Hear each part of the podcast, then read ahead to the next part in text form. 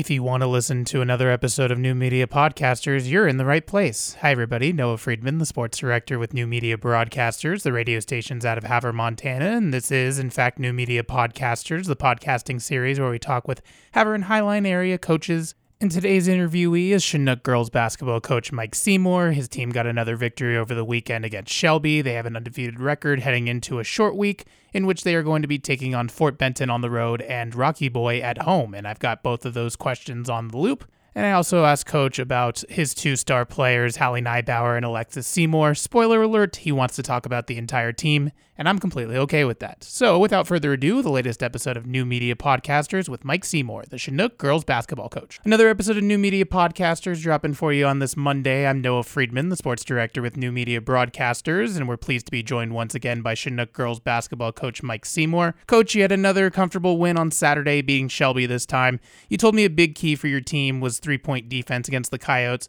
How did you feel like your club handled that aspect of their game, and what are some other takeaways you had from Saturday? I thought we did relatively well. Like I mentioned earlier, they get up a ton of three point shots, and I think they hit six but far below, I'm sure, their average. You know, the first half, I was very pleased with our defensive intensity and our execution of our offense. Second half, coming out a little slow. We've got to find a way to start that third quarter a little better.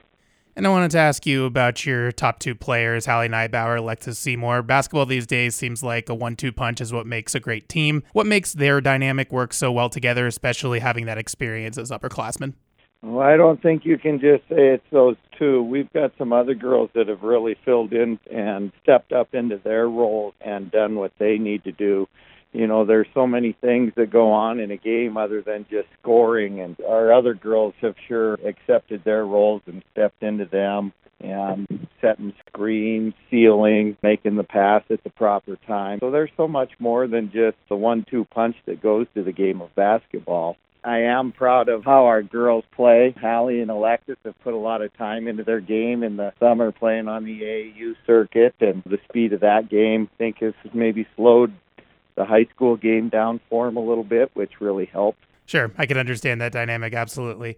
Let me ask you, coach. So you have this kind of funky scheduling for this week. You got a short week where you got to play a game on Tuesday and Wednesday.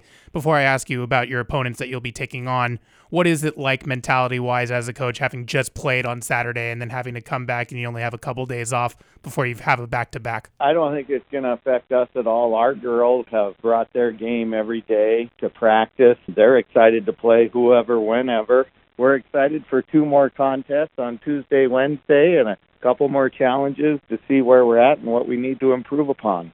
And those improvements will be against Fort Benton on the road, and then you've got Rocky Boy at home. First of all, with going into the Longhorns house, how will that affect your team in your second true road test of the season? And then having to come back and play a Rocky Boy team, from what I've heard scouting wise in the past, they've been very good at basketball, both the boys and the girls teams. Fort Benton's always a fun place to play because that place gets so loud their fans really support their kids, and we usually get a good fan base there and the gym is loud, so it's a really unique environment. I've always enjoyed that gymnasium. Fort Benton's a team that we beat last year in the challenge game at divisionals to go to state. So I'm sure they're going to be motivated and ready for us. We have to bring our A game. Wednesday when we have Rocky Boy, I've watched them play a couple games uh, on NFHS, so we're kind of aware of what they have. There you have it. Chinook girls basketball coach Mike Seymour. Again, his Lady Beeters are going to be playing at Fort Benton on Tuesday. That's a 6 o'clock start. And then they'll be back at home to take on Rocky Boy, also a 6 o'clock start. And both those games, other than them having the commonality of 6 o'clock starts, will also be heard on KRYK 101.3 FM. Kyle Leeds and Israel Hale will bring you the action on Tuesday, and then I'm going to be calling my first Chinook basketball games on Wednesday, 6 o'clock and then 7.30 for the boys.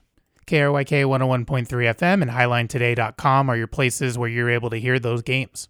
HighlineToday.com is also your source for all sports and Havre in the Highline and everything in new media podcasters world as well. I appreciate everybody tuning into this latest episode of New Media Podcasters. I'm Noah Friedman, the sports director with New Media Broadcasters, and we'll catch you for the next one.